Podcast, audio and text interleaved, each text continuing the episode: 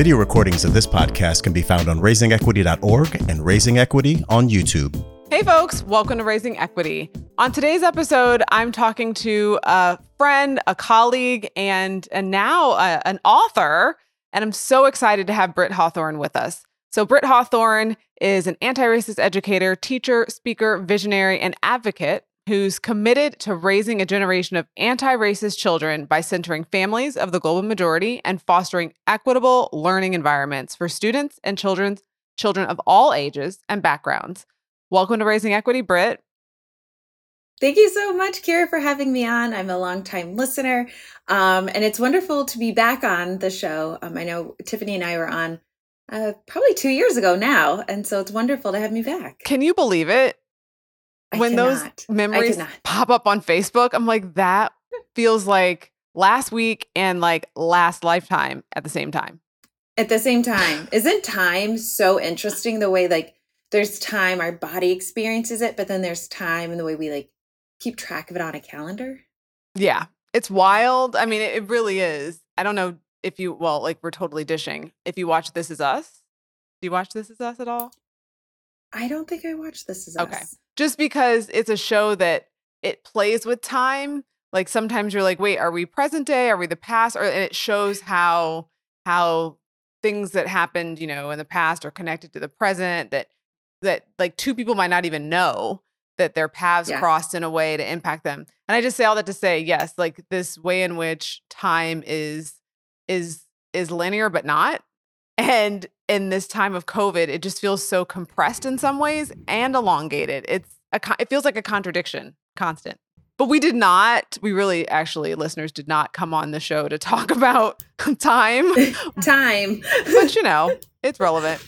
Um, I I want to start off actually in grounding us in your newest project in the book that I'm so honored that you asked me to be a part of. Um, but just like regardless of if I were a part of it, just excited for you because your presence on IG, on Patreon, on the, the web in terms of like touching families beyond where you are is so impressive. And so I just want to give you kudos. Like I love the way Uh, you incorporate like authenticity, information, engagement. And so folks, if you haven't checked out Britt Hawthorne's content, you need to. Why, thank you. That means a lot coming from you. Um, it really, really does. And absolutely, when I was starting to write the book, I immediately knew I wanted it to be the way that I parent my my children, and that's like a very collective, communal act.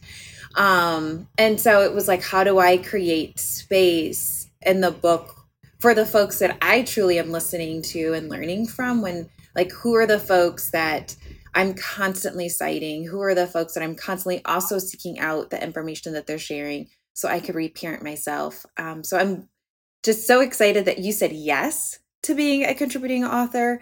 Um, and I think it would be really nice. Can we jump in and can I read your section of the book? Do you mind? No, I don't mind at all. I'd be honored. But make sure you give Okay. folks the, you know, title so they can find it, where they can find it, all that good stuff. Yes. Okay. So the uh, the title of the book is "Raising Anti-Racist Children." It's a practical parenting guide. I wrote the book, and I have a co-author, Natasha Yglesias, who was originally my editor turned co-author because she is so incredible. Um, and when you pick up the book, it's out on June seventh. Right when you go to open the book, the very first section is going to be defining our understanding. And I really want everyone to read that section kind of no matter where you're at in your anti-racist journey um, because that's where i will define the words that i'm going to be using throughout the text. And so i'm defining words like people of the global majority white domination. I talk about why i use the phrase white immunity over white privilege especially working with children. And when you pick up your copy then you're going to go right onto page 23 where um, we start off, and Dr. Kira Banks is our very first contributing author. Oh, Um, I know, I'm like, oh, it's so exciting. Uh, okay, so your piece called Responding with Truth. This will be your first time like hearing your piece. Uh, Yeah. so I'm like, gonna look up to see your reaction. Um, I said, I've invited Dr. Kira Banks, one of my parenting partners, to share how she centers the truth when discussing racist experiences with her children.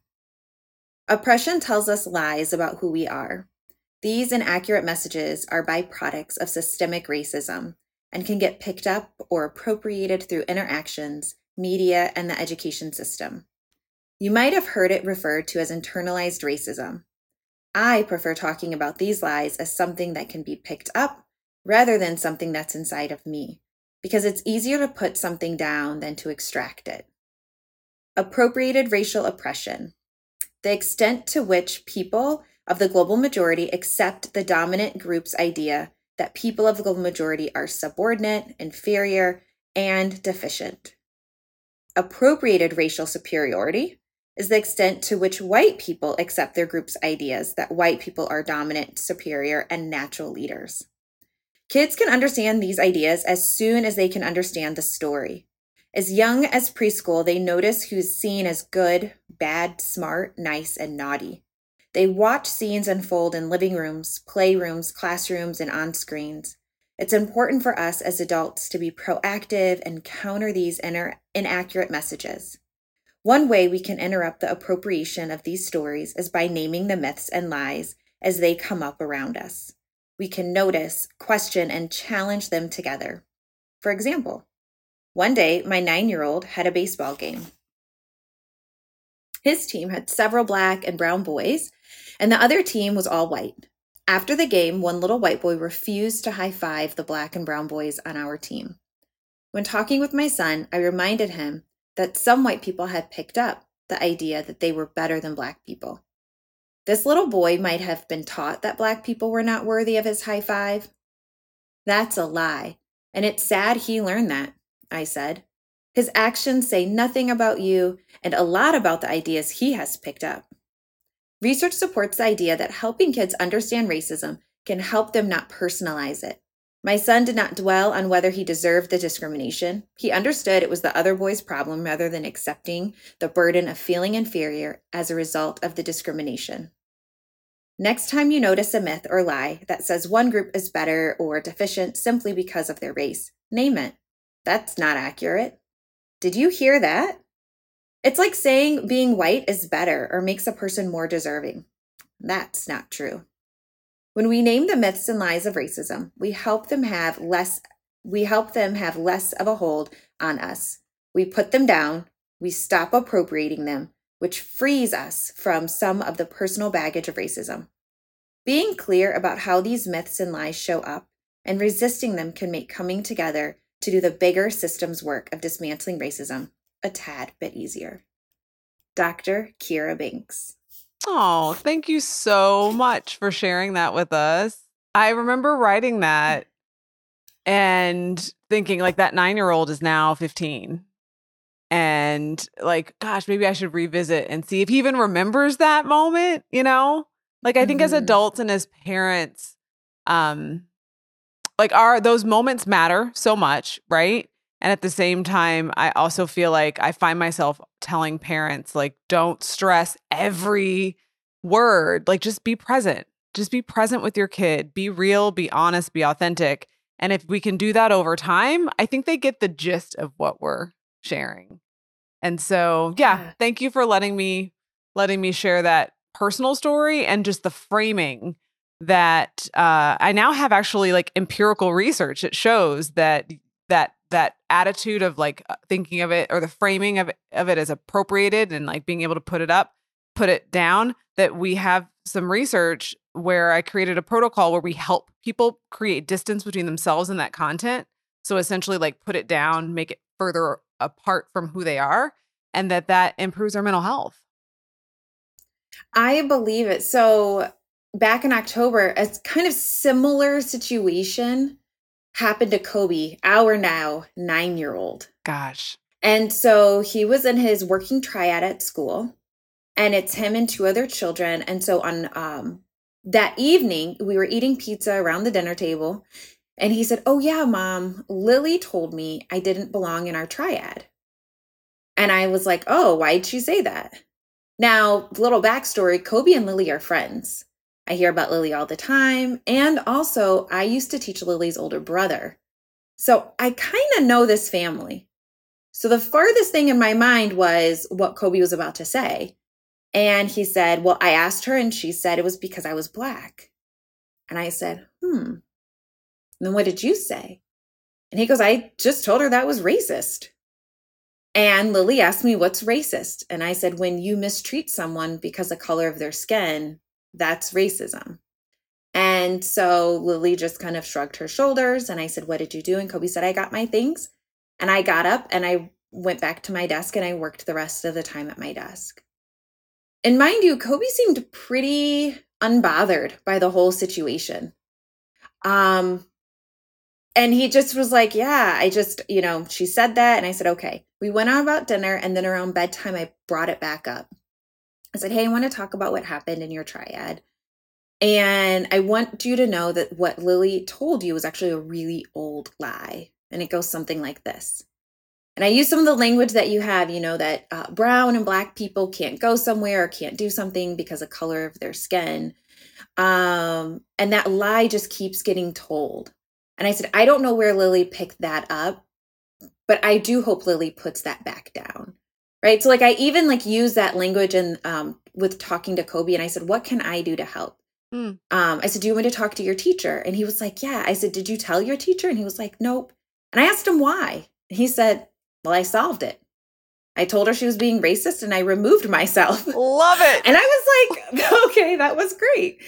Kobe was like, What else is there to say? And I was like, Oh, okay, well, that was a good point.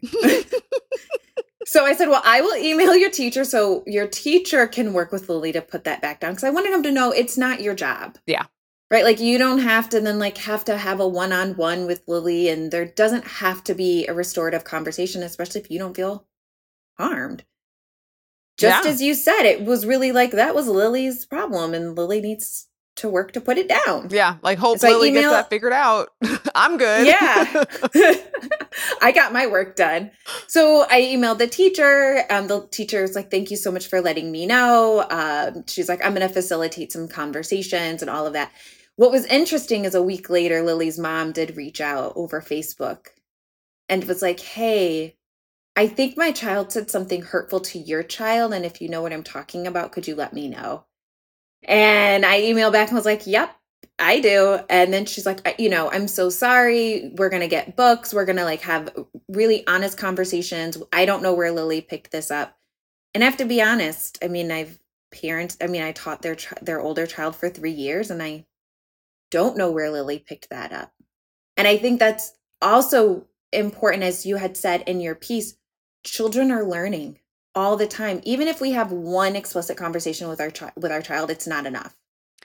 Right? It has to be ongoing conversations.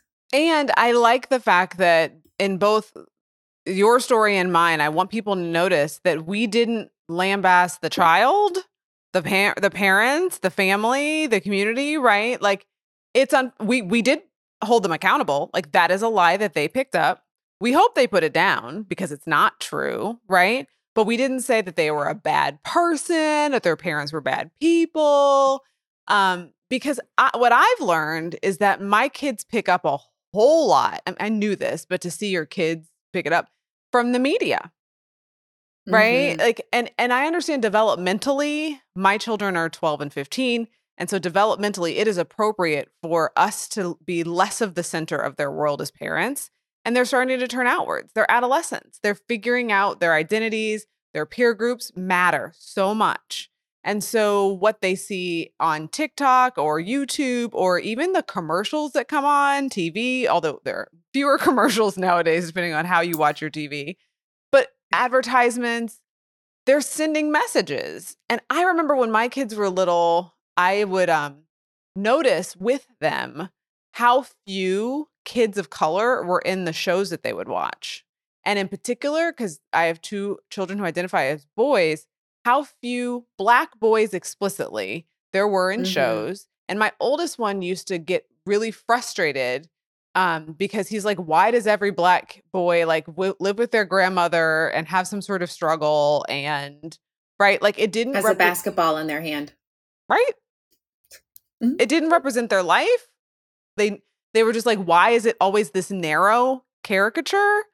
Um, and so I just offer that because I think it's important for people to to to work to separate like I'm a bad person from like I've picked up a lie, a myth, misinformation. Yep. I agree. And there's a practice in the book by Saira Siddiqui, who wrote um, Critical uh, Media Literacy with Your Children. And so Saira talks, Saira identifies as Western Asian and identifies, particularly from their family's experience, how many times Western Asian, Middle Eastern folks are represented in children's media as the villain, either through their accent, through their clothing. And so there's a practice that talks about um, the good guys versus the villains. And same to what you're saying of noticing with your children, four, five, six. I was just in um, DC last week doing some work, and I had Kobe with me because we were opting out of high stakes testing, or he's opting out of it. And um, I just like, I'm working, he's watching all of this television, and I just end up having to turn and say, Kobe, remind me what our expectations are for television. And then he could like go back to what they were. And I said, and is this show upholding those expectations? And he knew, no. And I said, tell me three ways this show is upholding stereotypes, right? And like he, at, by nine, is able to like say, okay, the black girl, the one black girl who doesn't actually get to be a main character, but is the hardworking person that's basically doing all of the work, solving all of the crimes in the background using technology is like sassy, doing all of the work. And the two heroes are two blonde hair. Um, one is a white boy and one is a white man. And both of them are kind of like silly, goofy, can't really figure out even how to put shoes on, but yet they're the superheroes in the TV show. And so it's like, Kobe, tell me three ways this is upholding as like three stereotypes. Okay, so do you need me to open up the notes app and show you some of the shows we've already talked about that you can watch or do you want to find he's like okay i'll find something else i'm like thank you because this isn't it no no and even just that's modeling for me um and for others right uh, the fact that we can hold our kids accountable right and that we we can help them do the work themselves. Like we don't have to constantly be scolding or shake wagging a finger, right? He like you said, he knew, and you would set standards and expectations, and you know they try, and it's, it's our job yes, to be like, like just like they're going to try it with like a third snack before dinner or they're going to try it with dessert when you're like okay you can have two scoops of ice cream and somehow two scoops turned into four scoops and i don't know what scooper you're now using. They're gonna tr- they're gonna try it and i think like i hear that too from caregivers of like oh I'm, like i got this question back to back and it was a very similar question and it was something like i have a tween and i want them to read more books by authors of color or i want them to read more books um, about like loving friendships that are like platonic friendships and not um this was a, a child who identifies as a girl but not like a romantic love story right?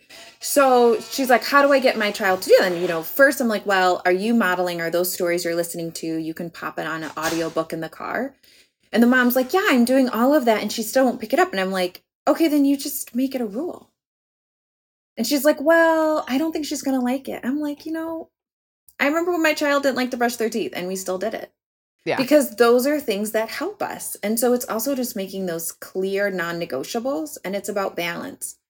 I'm noticing you're reading a lot of these books. Let's have a balanced diet and let's actually say we believe in diversity or we believe in inclusion, we believe in anti racism, you know, what your thing is. And then how do you back that up in your home to make sure you have an action that goes along with it? Yeah. Yeah. And I also get you're you're so right because I think about that in our house. It's around like chores getting completed without having to be asked, vegetables being eaten without having to be prompted. You know, every kid has their thing yep. that they'll push. Um, but I know COVID made me really tired. Like I felt like I was constantly redirecting about everything, and they were really wearing me down. Uh, so I just want to name that and call that out for other parents. Just to be like, and we're all tired.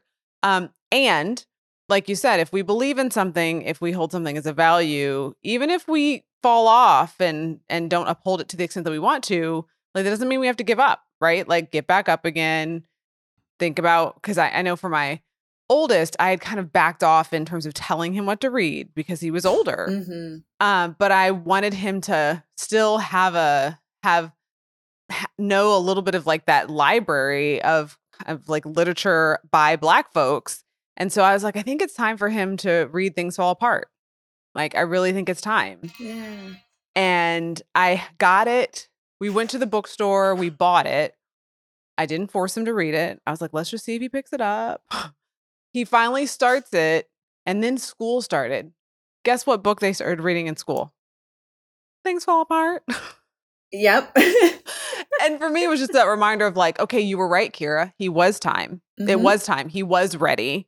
And like, stop second guessing yourself, uh, and find you know ways to to get that back in his routine. And the school supported me and helped me in that case. Yeah.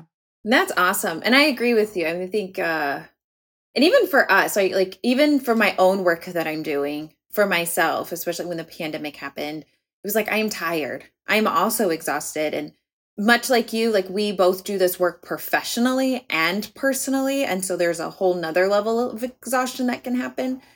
And so I just try to be hyper aware of whenever that exhaustion is real and it's showing up. And I just remind myself, like, Britt, just you can take a break.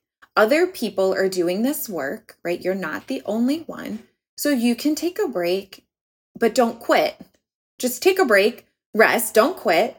And that's okay. And then you can pick the work back up. And so if anyone is like listening and they're like, it's been a while, it's been months, right? It's been a year. It's okay if you've taken a break. Just pick the work back up and come back.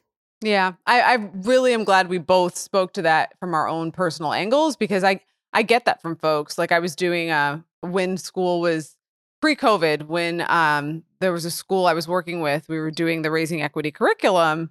And this one parent in particular was like, you know, Dr. Banks, like, I just need you in my pocket. Like, and I'm just not you. And so I ca- basically, like, I can't do this because I'm not you. And I'm like, but you get to make Mm. your own version. You get to do your own riff on it, your own variation and it doesn't have to sound like me and you'll get stronger as you keep practicing and so just that idea that like i think people see folks who do this work and are like i can't do it if i don't do it like that and it's like that's so Yeah. not true just do what you can do your sphere and just keep growing keep stepping i yes. actually just today. Oh, go no ahead. no go go on because you might be going where i was going because you just actually Well- preempted my other question with because i was going to ask about kind of like how you're what this is looking like with your kids lately so Yeah. Well, I was going to say to, to that point, just today, the Slow Factory, and if anyone's not following the Slow Factory on Instagram, highly recommend that account. It's incredible. Their focus really is on um, slow fashion over fast fashion. Um, but they have a really inclusive social justice platform. And just today, they were talking about the different roles in justice work. So, like the designer, the problem solver, the activist, the advocate, the visionary, and had all of these different roles along with definitions.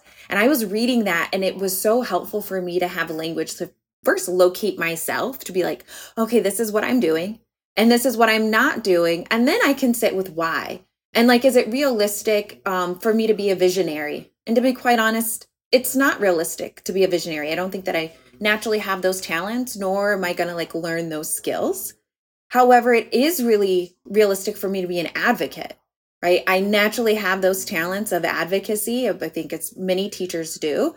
Um, and those are the skills and which I'm like learning and I'm constantly practicing too. So kind of want to just offer that graphic that they posted and then also that account. But your question of like, how am I doing this with my um, children? So, gosh, the book is full of examples and activities that I've done with my children over the years, which was really fun to write and remember because I forgot a lot of what I've been doing. Most recently, this month, we were working with our younger child on it is Asian American, Native Hawaiian, and Pacific Islander month. And so this month, we were really working on building awareness language, identifying different regions, talking about the um, languages that are spoken there or that have been spoken there, uh, locating places on the map, and then also talking about specific anti Asian racism. Like, what is, you know, some specific tropes, the othering, um, the not American enough, and how do we identify that? So that's something I'm working on recently with my children. Uh, other things that in the book that are just constants too are always looking for small actions we can take as a family. It's going to be low cost, no cost, um, and things that can be sustainable. So, filling out books at our local lending library, um, using the library, the public library, instead of buying books for our children. Um, supporting uh, local businesses. Um, we love, love, love to support like local coffee shops and donut shops whenever we can. So always trying to choose something that's local and independent over a chain. Again, whenever we can. Um gosh, I'm trying to think what some other things we do with our go ahead. What about with the recent mass shootings? Like that's been something I know for us. I we we didn't have a conversation when it happened because mm-hmm. I don't know what was going on that weekend. But that that next day, I checked in with my youngest and I said, you know, what what was the conversation around the latest shooting in Buffalo in particular? And also highlighting shooting in California and right like just to name that there are yeah. multiple race race based uh, violence that was happening. And uh, he said well they covered it in the CNN 10 or something like that like the 10 minute news that they watch and I said, okay, well, was there any discussion about it or like conversation? What was said? Was there any talk? And nothing.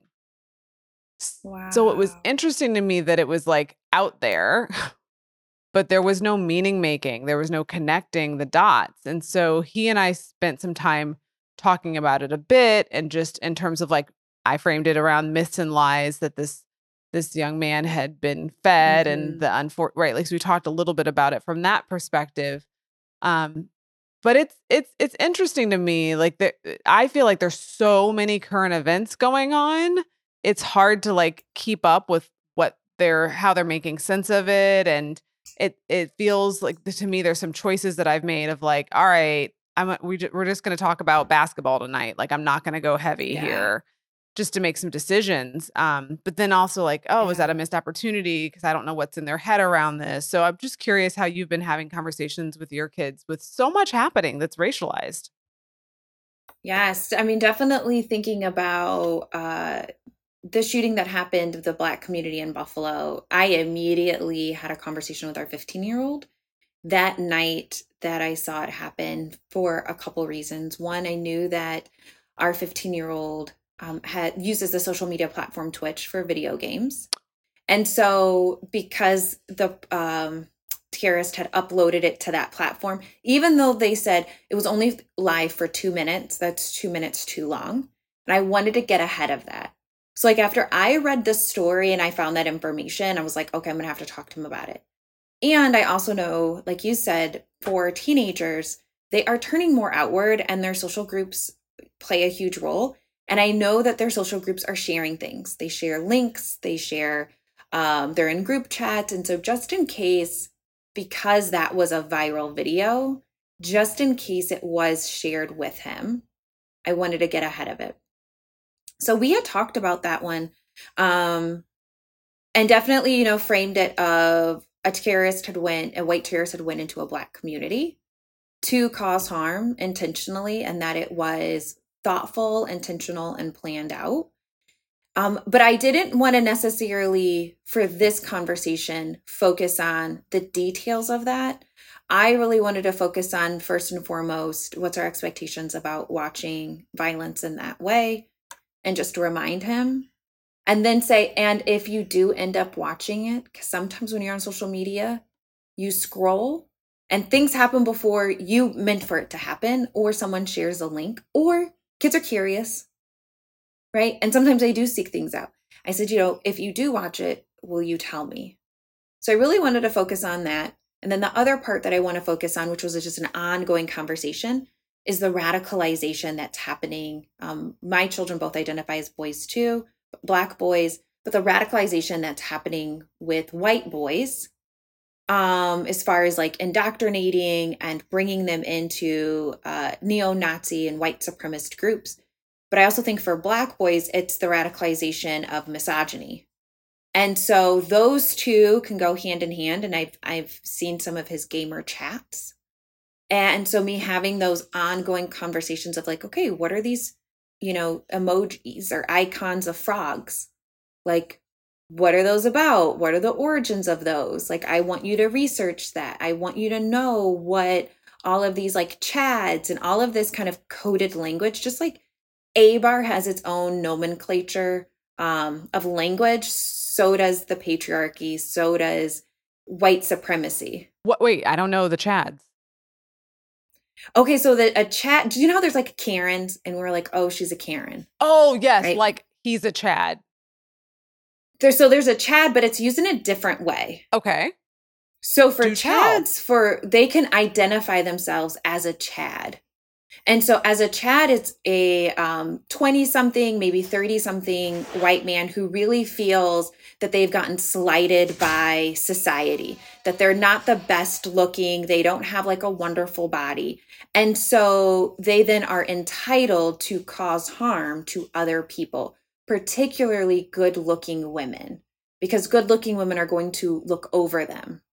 But so there's like this entire nomenclature of language, of um, icon, uh, icons, of emojis that like I have been trying to read and understand to give Carter those tools and skills. So even though they're not trying to pull him in a neo Nazi group, right? I still also don't want him to pick up misogyny or misogynoir language, ideas, and those two can overlap. So I think that's really interesting, you know, parenting black kids. We're like, oh, I don't necessarily have to know those kind of details, but we do. We do. We do. Is that is that kind of a a short version, a shortcut for like the incel? Yes. Okay. Yep. Okay. Yep. All of that. And there's I can share it. I'll share it with you on Instagram. And then that way you can share either in the show notes or you can put it on your own Instagram. But there was a great graphic um, that I've used in order to help. Like, I literally was like, Carter, read this and then ask me a question. Okay. And then it was like the next one read this, ask me a question. And then that's how we started the conversation. You read it, ask me a question, let's chat. Okay, let's read the next one together. Ask me a question, let's chat. Okay. That's helpful. I would love that. Okay. Yeah. Perfect. Yeah. And I like the the bridge that you're taking there in terms of reminding folks like both of us talk a lot about anti-racist parenting and we understand that anti-racism is not and racism I should say is not siloed. So mm-hmm. there's the, there's that intersectionality that talks about like who's lost at the margins, but we have to think about like even though our boys are impacted by racism negatively, right? Like they have like you said immunity rather than privilege if you want to think about it in that way. Yeah. Being for my kids cisgendered boys and I we talk a lot about consent, a lot about misogyny, a lot because I want them to be boys who understand the larger dynamics and implications of their role and positionality in society. And so I, I just offer that because our kids are, all of our kids have multiple identities and mm-hmm. their identities, the landscape of their identities really does shape kind of some of the conversations we have about them. Often we we want to go to those aspects of their identity where they are impacted by oppression because we want to care for them and protect them. And I think it's also our responsibility to make sure they understand the privileges that they have because of the ways in which maybe they have an identity that that has historically been advantaged in our society. So it's a real both and. It really is. It really is. And that's a big focus too, like in the book. Um, and I remember I got a little pushback from the publisher. We have a practice in there about introducing pronouns and then how to help your child if um, they did misgender someone, like how to repair harm. And the publisher was like, "Oh, do you think you're getting a little out of the scope of, you know, anti-racist work?" And so I was um you know, trying to think of the right word. It was important that the publisher pushed back on that because then it reminded me to say, "Oh, yes, I forgot to put in the book." That liberation should never be exclusionary or conditional. Yes. Right? It's not about you only hold one marginalized identity but then all your other identities are dominant and now you all of a sudden then get liberation right it's about people who have intersecting identities regardless if they are a marginalized or dominant identity everyone deserves liberation in every way shape and form so when I saw that comment from the editor, I was like, "Oh, okay, actually let me let me put this in the book." Because I bet other people are also like, "Why are there pronouns or why do why is Britt talking about fat phobia or like food deserts?" What does that have to do with anti-racism? So all of that is included in the book. Awesome. Awesome. That I think that does model for folks without having to like preach, right? Like these are connected. These are connected. Climate justice connected to racism. Yes. All of these all of the isms, right, are connected in some way and it, it's not I don't think worth our time to play oppression Olympics to be like who has it worse. But your point around like liberation for us all and I am consistently reminded when we solve for the oppression and we really do center the experience of a group that's that's oppressed in some way, we often end up making the environment and space better for all, more liberating oh. for everyone, right? So people often talk about the curb cut the curb cut story with curb cuts and and making the the sidewalk more accessible so that folks who have any sort of device can get up the curb, right? But that also helps us in all mm-hmm. sorts of ways. And so accessibility isn't just something we do for someone who has a disability. We really do it for all of us, but we can center the experience of those who are most impacted to inform, to understand the experience. Um, but it, it, I, I really think it's important for us to not think about we're doing it for someone. We're really doing mm-hmm. it for the mm-hmm. liberation of us all. That's right. That's right. I love that. So I usually say I do this work for myself with my children, but I love your saying, I do this work for us all, right? Like, even just like that little bit of that kind of, I think of that as like very inclusive, right? Of like, who am I bringing in into my circle with me? Um, and the more, the wider that I can bring my circle, the more people I can fit in is like, that is, you know, the basis of in, in being inclusive um, and because it's an invisible circle, it can literally be as big as I make it, right? It's only my imagination is going to limit it. And so I just always try to think about, hmm, who else can I include? Who else can I include? Mm-hmm. Absolutely. Absolutely. So I wanted to think about um, one of the other topics that I wanted to ask is why this work, right? Like you were a teacher, you know, you you still are a teacher, just in a different way, um, whether it's through your consulting work or through your online platforms. But what pulled you to really dedicate your career to anti racism? Yeah, so um, two things I will say. First and foremost, it was Montessori for social justice. I had just moved from Illinois to Texas teaching, and things in Texas are done differently than in Illinois, just as any state, right? I don't think it's because it is Texas. I think because every state in education is really so different. So I was trying to find my people. I was trying to look for find a community and I found Montessori for Social Justice. And just hearing the conversations that people were having, watching the lessons that other people were doing, I was like, wow, I want to do that too. It energized me. And so I started volunteering and I started to really gain a beautiful community of friends, of folks who I admired. I loved the ways in which they showed up, all very differently, but they all showed up as their most authentic self. And so as I was engaged more and more in that community as a, in a volunteer capacity, so I volunteered with Montessori for Social Justice for three years. Um, I started to then become my most authentic self. And every day I started to wake up just loving myself a little bit more because, you know, just practicing that self love, practicing the ways in which I'm feeling comfortable and confident with who I am and the way that I show up in the world. And then from there, um, anti racist work really started to become healing work for me. And I started to heal things that I had no idea because I didn't have an adult like you in my life growing up to say, like, wow, that was racist and that was their problem. I grew up with the idea of that was racist and that's my problem and I need to figure out how to make them comfortable with me. Oh. I need to oh. figure out how I can, you know, just be nicer, kinder, um, thinner, smarter, uh, a people pleaser, whatever I needed to do, right? So that I can, I don't know, get there wherever there was. That's how I grew up. And so anti racism ended up becoming really healing work for that. I used to be like, you know what? That's unfair. And that's also not my problem.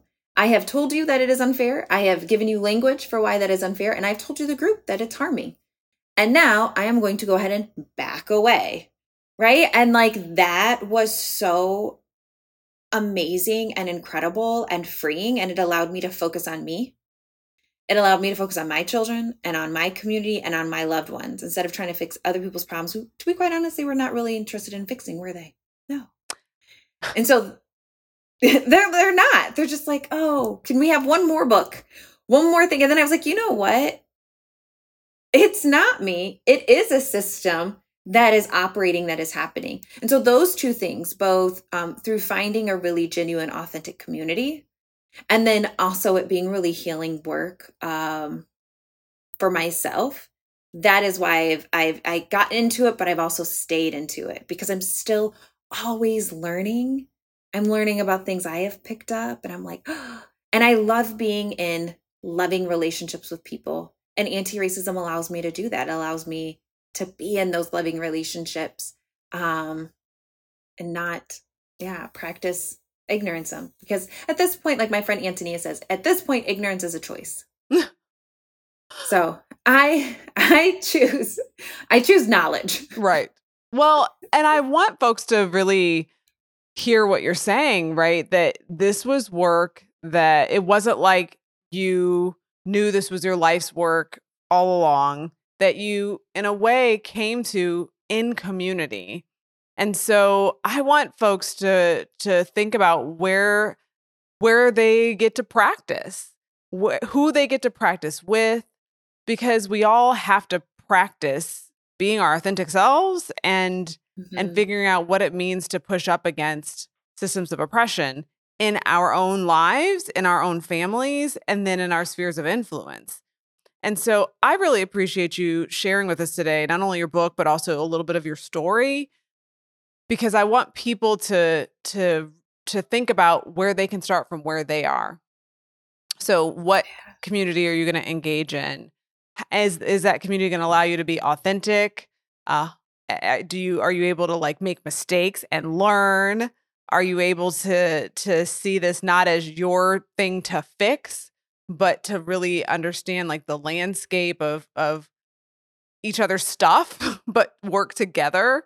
Um, that to me is a beautiful thing that I think sometimes we like long for, but don't quite know how to create. And so I also want to highlight the fact that you said you were volunteering with this organization for three years, right? So it takes yeah. time.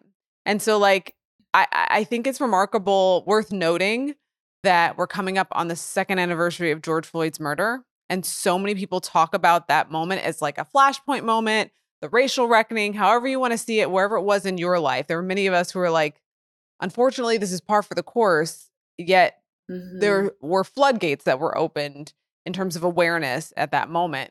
And I, I've I imagine you have too worked with different organizations that are like frustrated that we haven't made more progress or that, you know, we've fallen back into bad habits. And I don't mean to be negative, but like it's only been two years. Like keep working, keep exploring, yep. keep pushing um, pick up Britt's book to learn how to engage in anti racist parenting. And let's continue to be in community together, learn together. Yeah.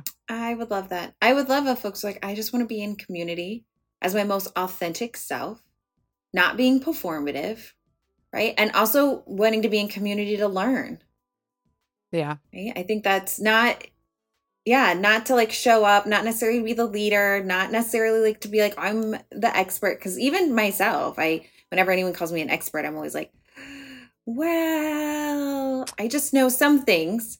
And there's other folks that also know some things, and I tend to work with those folks. We come together and then we know a lot of things, right? Yeah. Um and there's that uh, agreement that is often said in anti-racist courses that alone I know a little, but together we know a lot. And so that's just a really beautiful idea of like being in community. Um is that yeah, together we can be experts. Yeah. Well, I'm so honored that you're in my community. Really love it. Love you, your work. And, you know, it's not the first time you, you're on the podcast and it won't be the last. but I so appreciate you coming on to to really kind of ramp up press around the book. Folks, grab the book and follow Britt on well, let, let me let you say how they should follow you. Yeah, um, definitely follow me on Instagram at Britt Hawthorne. And you also can subscribe to my weekend newsletter. I only send emails out on the weekend. And those are full of just additional strategies, um, scripts, and tips that a lot of it did make it into the book. So now you're getting some behind the scenes in your weekend newsletter. You can go to my website, britthawthorne.com, to subscribe. Lovely. Well, thanks so much for joining us, Britt. And thank you all for joining us. We'll see you next time on Raising Equity.